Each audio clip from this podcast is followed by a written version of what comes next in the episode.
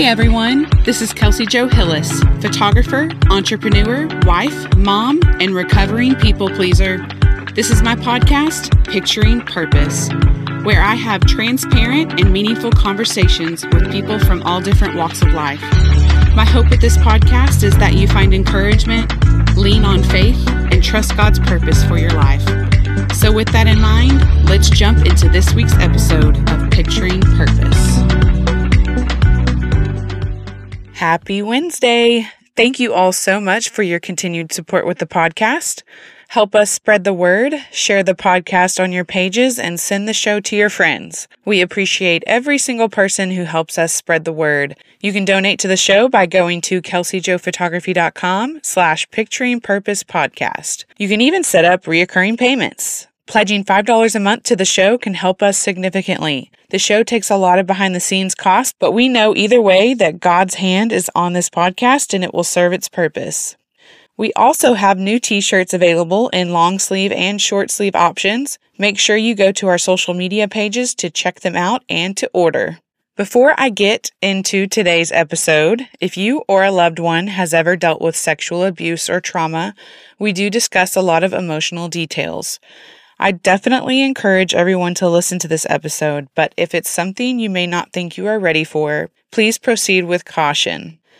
Like I've said on past difficult episodes, you know yourself better than anyone. If you can only handle listening to a few minutes and want to pause and come back later, that is completely okay. The reason I encourage you to listen to this episode is because many people don't realize the open wounds they carry around from past sexual abuse, especially those of you that have never told anyone in order to keep the peace or to protect someone. Don't ever lose hope or don't ever believe you are too old to heal those wounds and to overcome your struggles due to past child sexual abuse. Thank you, Katrina, for being so brave to share your story with us. I know it wasn't easy, and I am proud of you for being so open and normalizing therapy for everyone. Katrina's story is inspiring and full of hope to anyone feeling like they could never open up to someone or stand up to a past abuser. Everyone's journey is different, and we all grow and heal in different paces and seasons of life. It's okay if you aren't ready yet, but I hope this episode plants a seed for the future.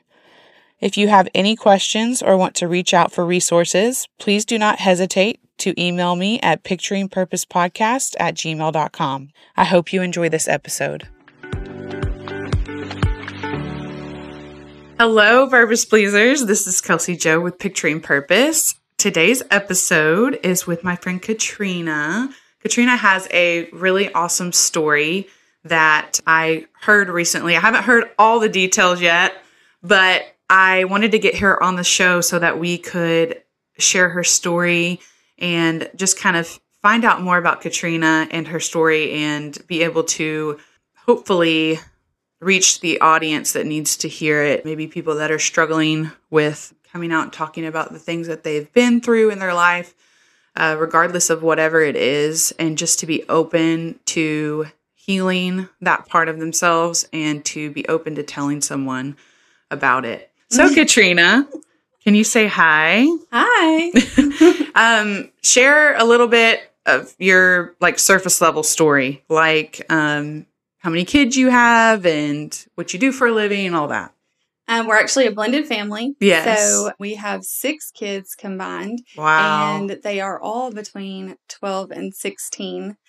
Three boys, three girls. So all like teenagers, preteens, and insanity. Yeah, I couldn't imagine. Like I'm not ready. My I only have a 4-year-old and a 2-year-old and I'm I'm dreading the teenage years because I wasn't a great teenager, so I'm yeah. It's like give and take. So like, you know, when they're little, they just need so much attention and and they need so much of your time and everything and yes. then you know, they get to be teenagers and they do their own thing, but then there's just other craziness that yeah, goes on. And yeah. I I I'm gonna have a lot of trouble with like my kids being like, "Mom, I don't want you here," or Yeah. like, you know, I'm gonna be like, "What? Why?" Well, I'm gonna be there anyway. yeah, yeah. You like know? my son is almost 13 and he just is, you know, he's to the point now, like if I drop him off at school and I'm like, I love you. And he's like, just looks at me like, yeah. uh, why are you talking to me? or like somebody might hear you. Oh my gosh. So what what do you do for a living? Um, I work at Trenchless Leak Detection. It's Uh-huh. actually here in Van Buren. Oh, cool. Uh, so I do the bookkeeping and nice. office stuff and marketing and whatever else needs to be done. Nice. Shout out to that place. Yeah, Trenchless. yeah, absolutely. Cool. And you're married? I am. Uh, we actually are going to celebrate our seventh anniversary on Sunday. Oh, nice. Well, Yeah. happy anniversary. Thank you. Yeah. So Katrina is also a CASA. Yes. So how long have you been a CASA? For four years. Oh, nice. Actually, this month was four years. Oh, wow. Yeah. And how has that been? You know, all all of the things, all of the Mhm. feelings, um, very high highs and very low lows. I, I waited. I felt led to do something with kids, um, Yeah. just from childhood and, and kind of overcoming that. And I thought about fostering for a long time, but the thought of having, you know, a child in my home that I love and care for and then having them leave my home was just a little too much for me. And then I was actually in leadership Crawford County and learned about CASA and was like, huh, this is it. And I mean, like from the first time I heard about it, I was like, okay, this is great. Um, this is what I need to do. And it's just really so, so important, I think, for the kids in those situations to have someone that is just for them, that's not interviewing them, that's not asking them a bunch of really hard questions or trying Right. to, you know, I, don't know, just having that person that's there in court for them and they can co- talk to them and, Right. and just Someone to represent listen. them. Yes, somebody Yeah. that, that listens to them and really just cares what's best for them and their wants and their needs. I love that too. Have you had a lot of cases within your four years? I have. This is actually my fifth case. oh, Um, so, and I think that it's going to be closing soon nice. with a very good result. So, yeah. um, yeah, it's been amazing and fulfilling and just everything that it could be. Awesome. So let's get into your testimony. So start off from the beginning. Like what what led you to be here to share your story too? Okay. Um, well, so my biological father actually died in a car wreck when I was about two. So my mom, of course, remarried later on. And at about four or five years old, my stepdad started to sexually abuse me. Of course, as a child, you don't really understand Right. what it is or have a full understanding of that it's wrong or that it's bad or anything like that. Right. And it went on for about seven or eight years wow. on a regular basis. So, you know, it, it wasn't um it wasn't somebody who just visited or who I was around every once in a while. I was around this person every single day. And so it's kind of almost like talking about somebody else's story still mm-hmm. because there's just so there's this child Katrina who, you know, suffered all of these things and then there's the adult Katrina who has overcome a lot and it has taken years and years and years, but I didn't so it hap- started about 4 or 5 and I I didn't tell a single soul until I was about 11 or 12. And then at that point, I had two best friends that I had told. Of course, at 11 and 12, those girls didn't know what to do with that information. You know, that especially, you know, I, I've suffered the trauma, so I'm kind of more aware of it and understanding it. And they're like, oh, you know, I, I and obviously I, at that point I had asked them not to tell anybody and, th- and they didn't. And there's a lot of people I think that would say, well, they should have, or they, but honestly, it was better for me. Even now, I can say it was better for me for it to be on my terms and Right. not to have someone else take that and and and deal with it especially not a child because i don't feel like they should have had that responsibility of of telling someone or having to confront that Right. essentially Right. and so around that time, the reason that I had actually ended up telling them was because my mom and my stepdad had separated and he had actually moved to another state. And then I don't know how long they were separated, but at some point they were going to get back together and he was going to move back. And so I- I had actually, one of those friends that I had told was with me. and I had a phone conversation with um, knowing that he was going to come back. And I, I was, I didn't want to face that again. I was at an age where I was kind of more of an understanding and I knew that it was wrong and I knew that it wasn't right and it was not good and I didn't want it to happen. I, not that I ever wanted it to happen, but I knew that if he came back, it would continue, and I didn't want that. So I had this phone conversation. One of my friends was with me, and I just kind of told him, like, I, I know that you're coming back, and and I'm not going to stop you. Like, I don't have any objections, but you know, this isn't going to happen anymore. Like, and it was really the first time that I had even confronted him about it.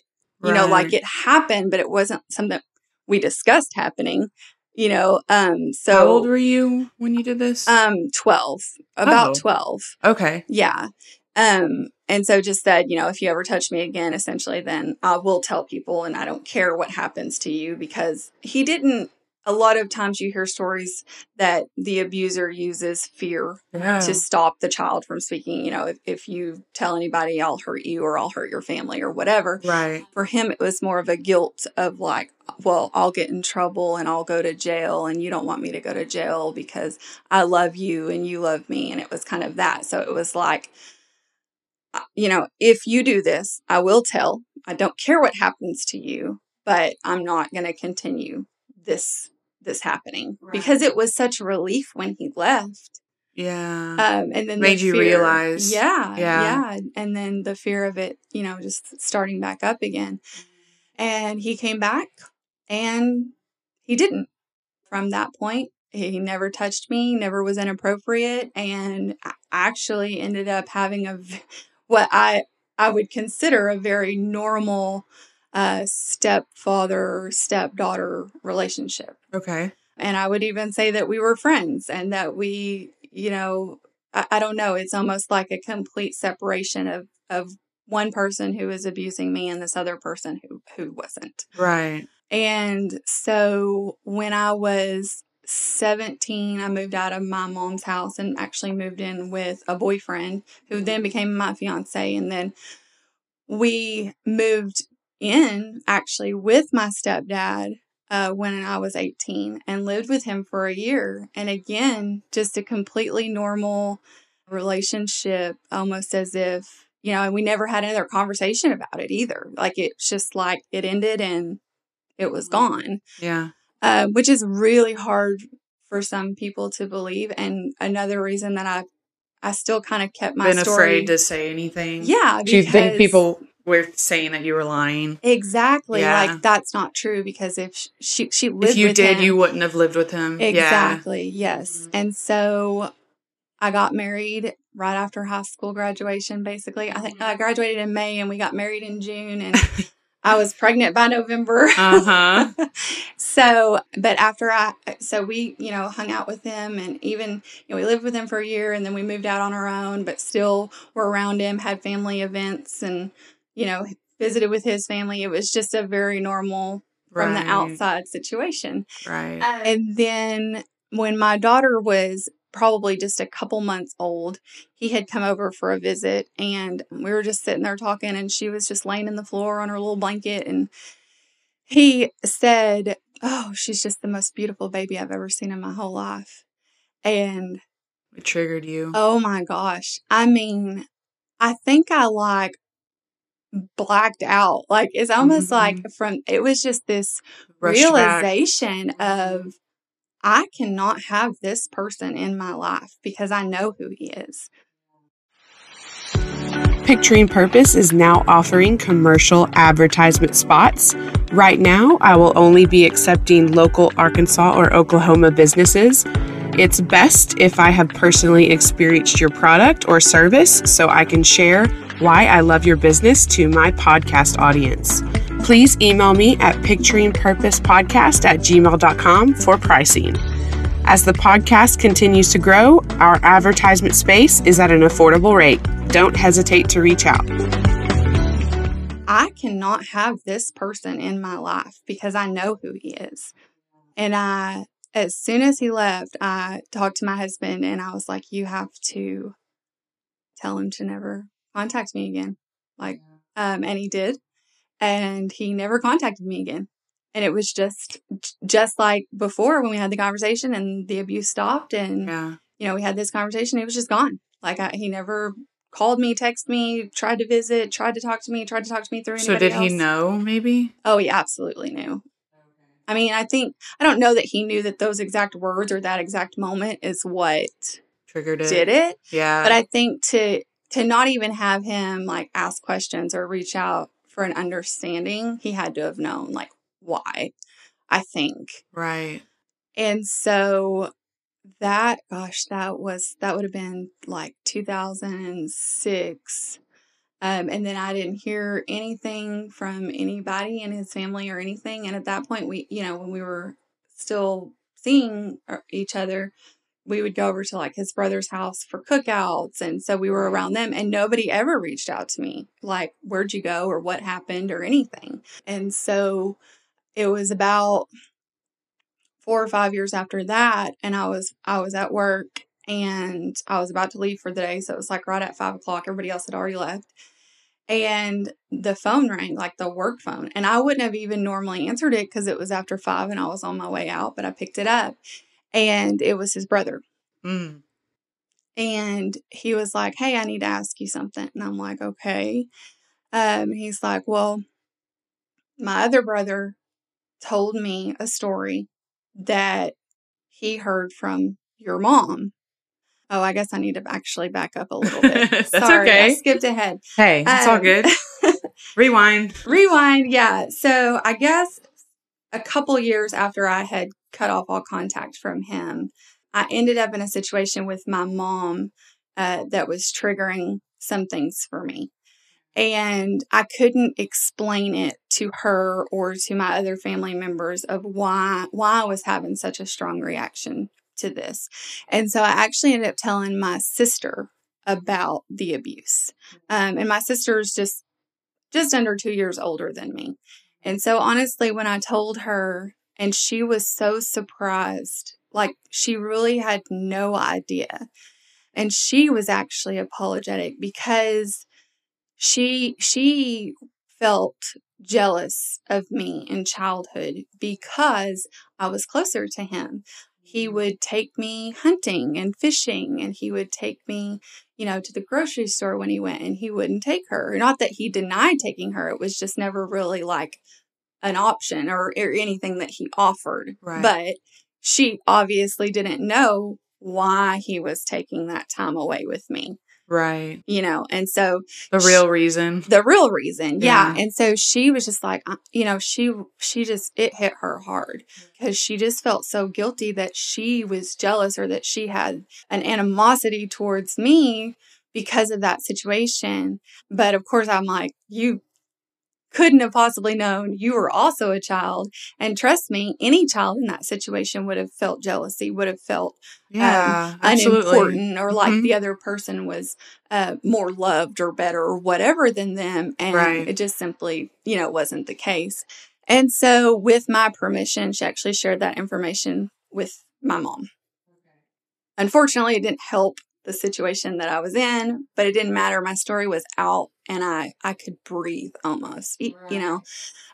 And so, circling back to Yeah.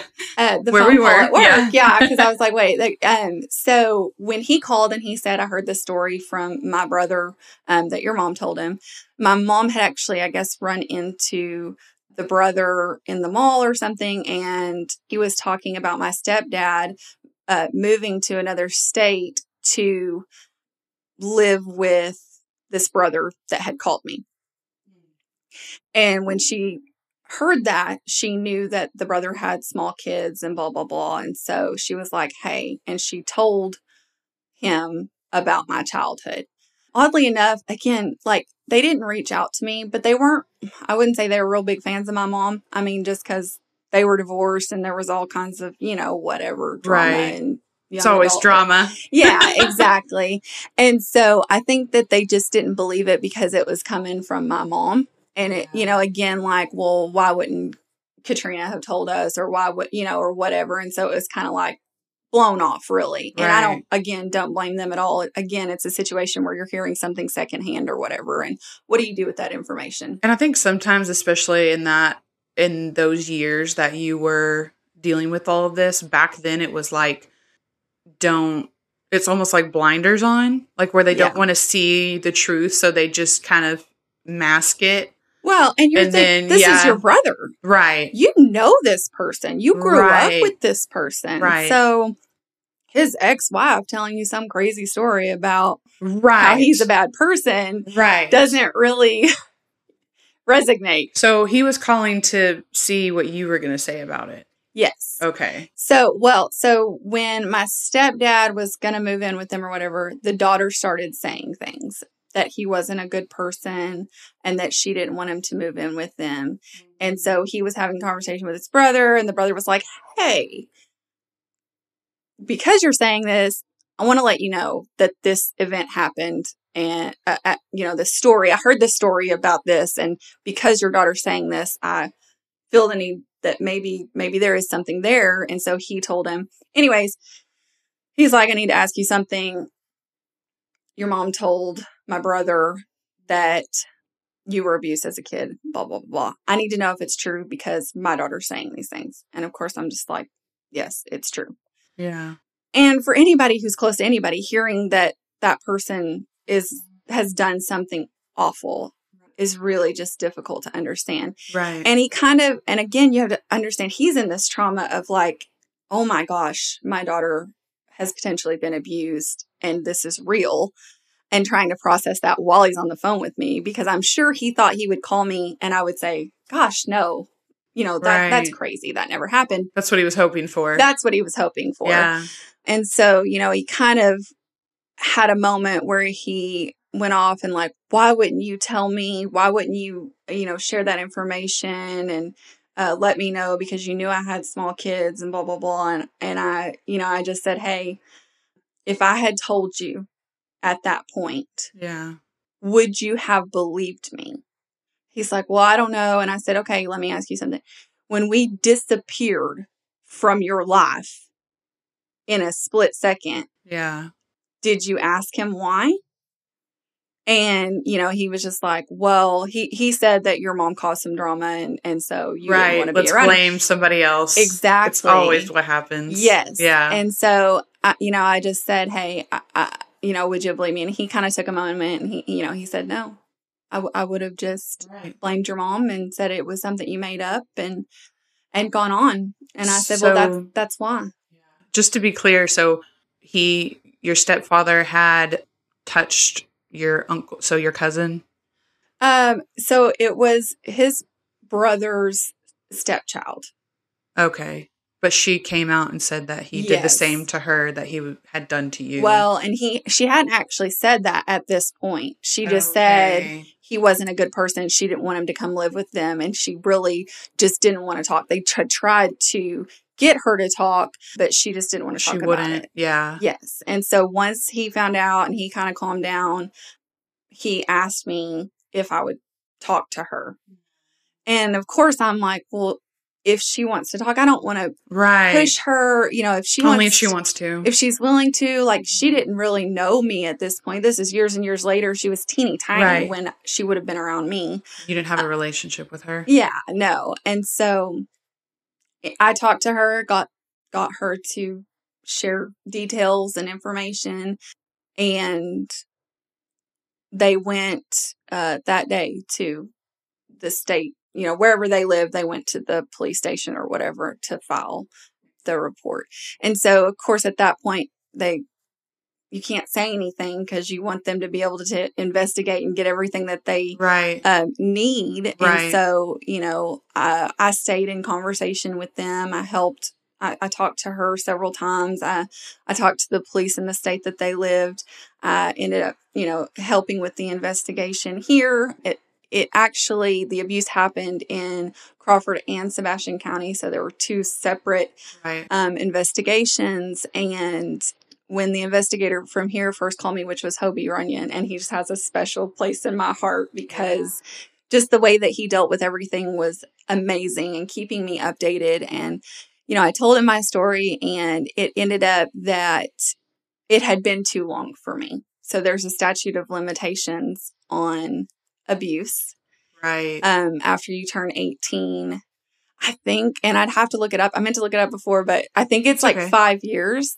Wow. So, like, if you wait five years after you turn 18, then you can't file charges, wow. which I think is insane and needs to be changed. yeah, because like there's a certain level of and length of period of time where people kind of mature emotionally and Oh. mentally. Yeah. And sometimes like what would that be? 23 years old? Yeah.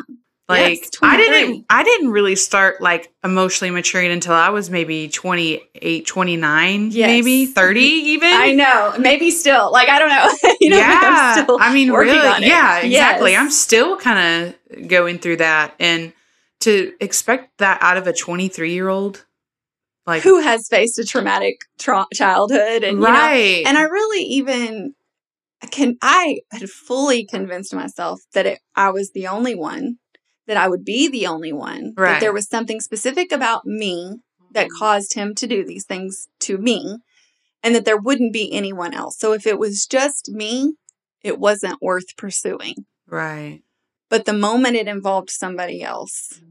it was worth it. right, But even though I couldn't have my own charges brought against him, I mm-hmm. was able to play a, significant role in getting them information and helping them. right. And once they arrested him, um, he actually admitted to all of it. Even with you, Uh, yes, even even with me, which Wow. you know didn't necessarily matter at the time, but it it was nice to me to have it acknowledged by him. right. I bet that was a good feeling. It was. Yeah. And and Hobie is actually the one that called me and told me. He's like within five minutes of being in my car, he he had confessed to all of it. So he ended up with multiple uh, felony convictions and went to prison. Um, he was only in prison for about five years, which to me is not even remotely close enough. That's crazy. Um, I find it insane that people will go to prison longer for marijuana oh, usage. Oh yes, I know. It's just it's insane for the, the Yeah. amount of things. The inju- I mean, it's just so full of injustice. Like, Oh. don't even get me started on yeah, that. no, it, it's unbelievable. And actually, like, I guess there was some kind of course, or you know, like they have like classes or whatever that they take in prison, supposed to help reduce the risk of reoffending and different things. And so I guess he he had signed something where if he did all these courses, they actually downgraded his felonies. So he was originally convicted of felony rape, but because he went through all of that, it was uh, downgraded to, to sexual assault Yeah. and which again is not okay with me like it is what it is and uh, especially you admit it and you know he is a registered sex offender he will be a registered sex offender for the rest of his life but he you know he lives and breathes and works every single day and and it's just kind of like and I know uh, obviously it affects him in some way if they do a background check or whatever, but the normal everyday person isn't just looking up and seeing if everyone they meet is a sex offender. Right. I probably do more so than most, but Right. um, you know, I don't think that that so just I don't know, sometimes that's hard or has been hard in the past of like he gets to live a normal Can't yeah, I can't life. imagine. I can't imagine it at all. Yeah. So what happened after like during his prison time and after prison? So actually, not long after I had gotten the original call from his brother, I had actually recently enrolled in UFIS, and they have a free counseling thing Yeah. for students. Yeah. And I had never done any kind of counseling, never talked to a therapist, and of course, my brother or my sister was like. You you need to see a therapist. You Yeah. need to see a therapist. You need to see a therapist. So, um, you know, and I finally I go in and my first appointment, they're like, okay, well, why are you here? I'm like, I other people say I need to see a therapist Yeah. you know, I, I don't know. And so it, that was, ended up being, A lot of people go in like that. yeah. They're like, but- someone told me that I needed to be here. yes, yes, exactly.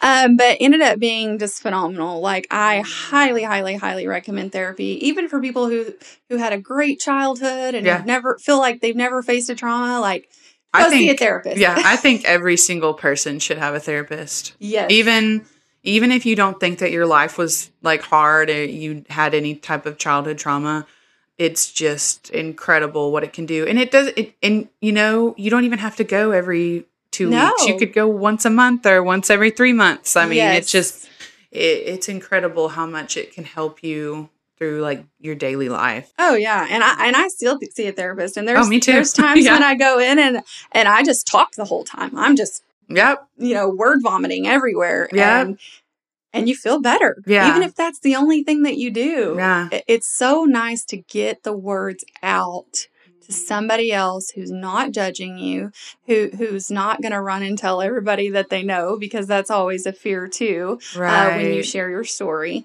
right. And so, yeah, I just highly, highly recommend. But being with that therapist, working through the, th- some of the things, you know, I had developed almost a fear of him, which is insane because again, there was never there was never a fear factor to the abuse. Um, it Right. wasn't that way, and just so, kind of like a grooming conditioning type Yes. of type of relationship. yeah, you love me and you care for me, Right. and you don't you don't Manipulation. Yes. Yeah. Very, very, very Ugh. much. And honestly, for the longest time, I had a, a hard time accepting that my trauma was worthy because it wasn't violent. Right. And so that was another thing that kept me from kind of talking about it or, or saying, you know, I'm a victim of childhood sexual abuse because you hear these stories that are so much worse. Forced. Yes. Yeah. Yes. So Mhm. violent and, and, and just awful and I think everybody goes through that. Even like people that have gone through a more violent assault, they'll come up with something in their head that they, well, someone else has been through worse. Yes. Or even someone like me that's never been physically assaulted, but I still have like some emotional, mental, you know, type of trauma. And I'll, it took me a while to go to counseling because I was like, well, I was, I don't really have like, you know, a Yes. super traumatic childhood. Right. And so it, you try, you almost belittle yourself into thinking that you don't need help, but really everybody needs help. Every single Everybody, person needs help. Hey, Purpose Pleasers. I recently tried out a brand new business in Fort Smith and I am so excited to share it with you. It's called Natural Drip, located at 3123 South 66th Street in Fort Smith, Arkansas. This is the one and only natural IV nutrition and hydration provider in the River Valley area, and it is helping so many people. Everyone can benefit from natural IV, and it is extremely helpful for chronic illness, fatigue, sickness, dehydration, and so much more. They have several IV drips to choose from. I personally picked the Get Up and Go IV bag that is full of B vitamins, glutamine, lysine, and a bunch of other words I can't pronounce. It's only been five days since my IV, and I can tell a huge difference in my sleep, and I can also tell that my appetite has decreased. The process was so relaxing. I sat in a comfortable lounge chair and had a warm neck pillow to sit back in. It was awesome. What most people won't tell you is that even the healthiest athlete on the planet is probably not receiving high quality nutrients due to our nutrient depletion in the earth's soil, and foods.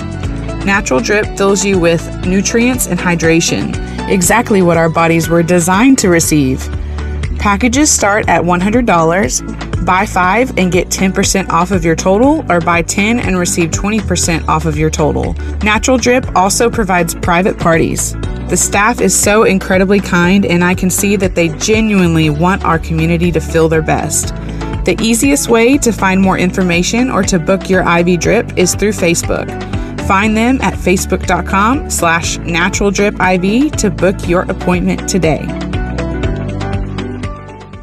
It, you try, you almost belittle yourself into thinking that you don't need help, but really everybody needs help. Every single Everybody, person needs help.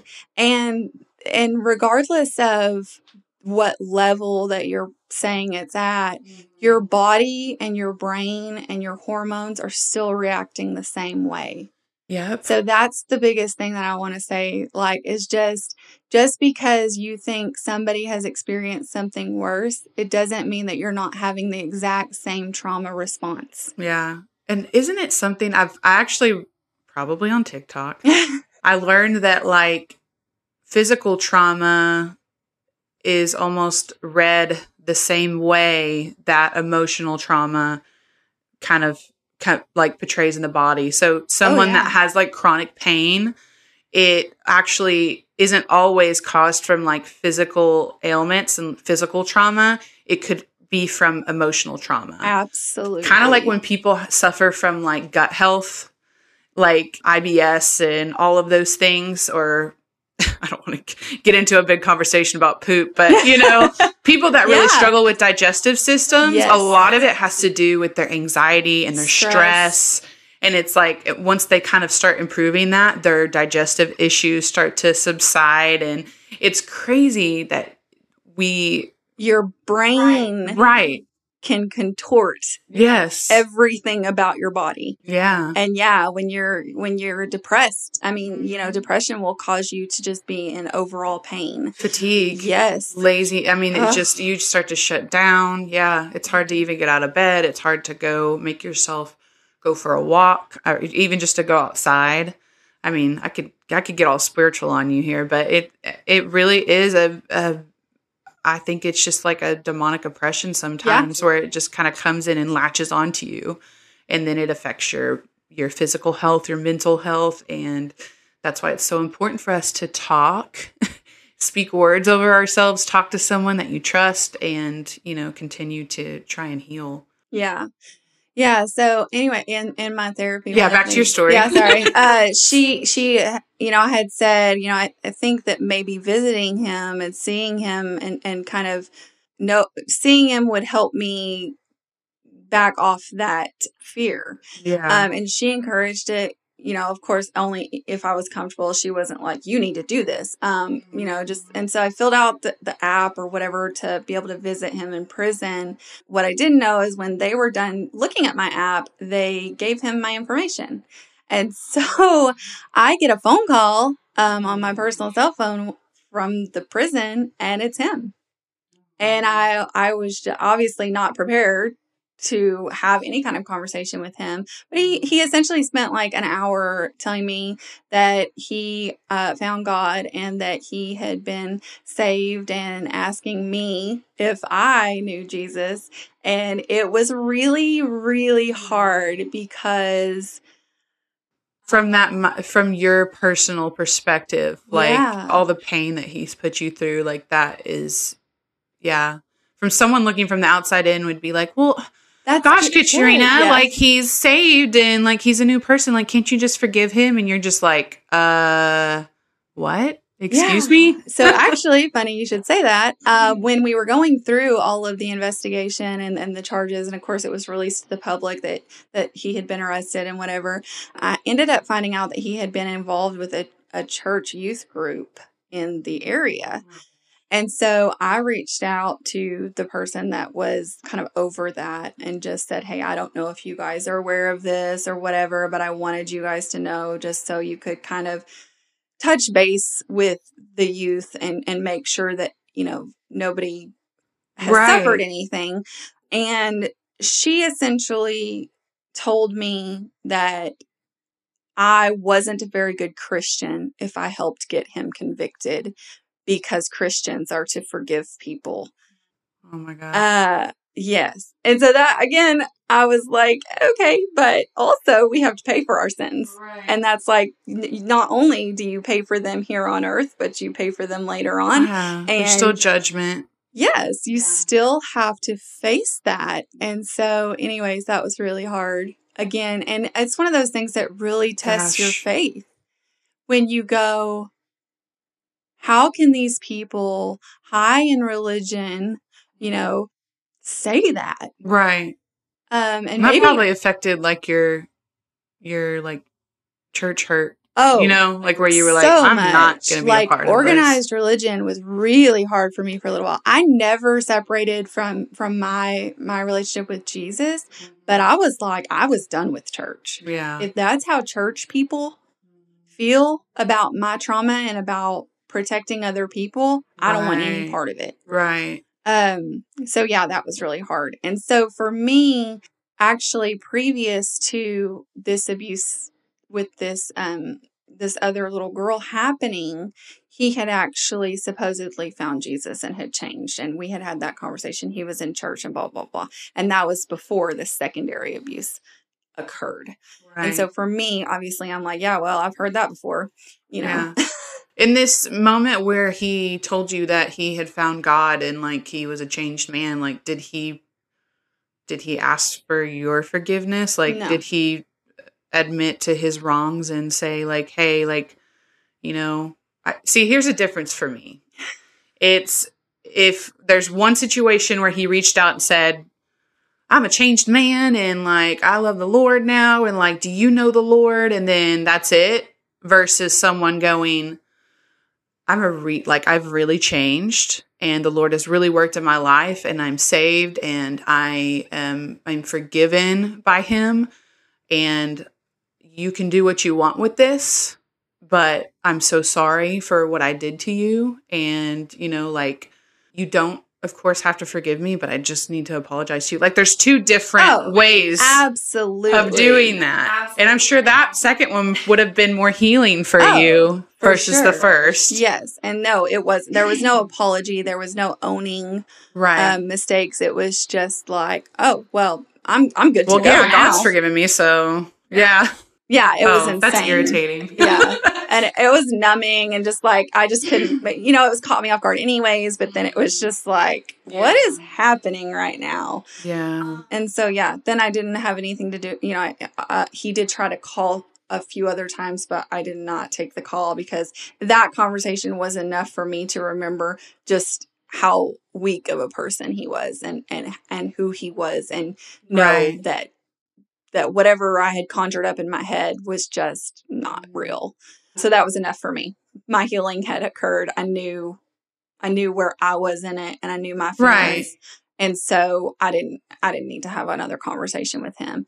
And so then, you know, he was in uh, prison for uh, I think roughly five years, and then he got out, and I didn't see him. Thank goodness, because he he does live in the area and work in the area. I actually ended up getting a, a like seasonal job at Kohl's, and my second day there, Oh, and now no. he's been out for a year. Haven't seen him. Haven't heard anything. He walks in the store. Ugh. I mean, and it was one of those moments where like obviously you're not prepared at all. And I just went to the like I saw him and just ran to the back room. Now this is my second day on the job. Yeah. These people have just met me.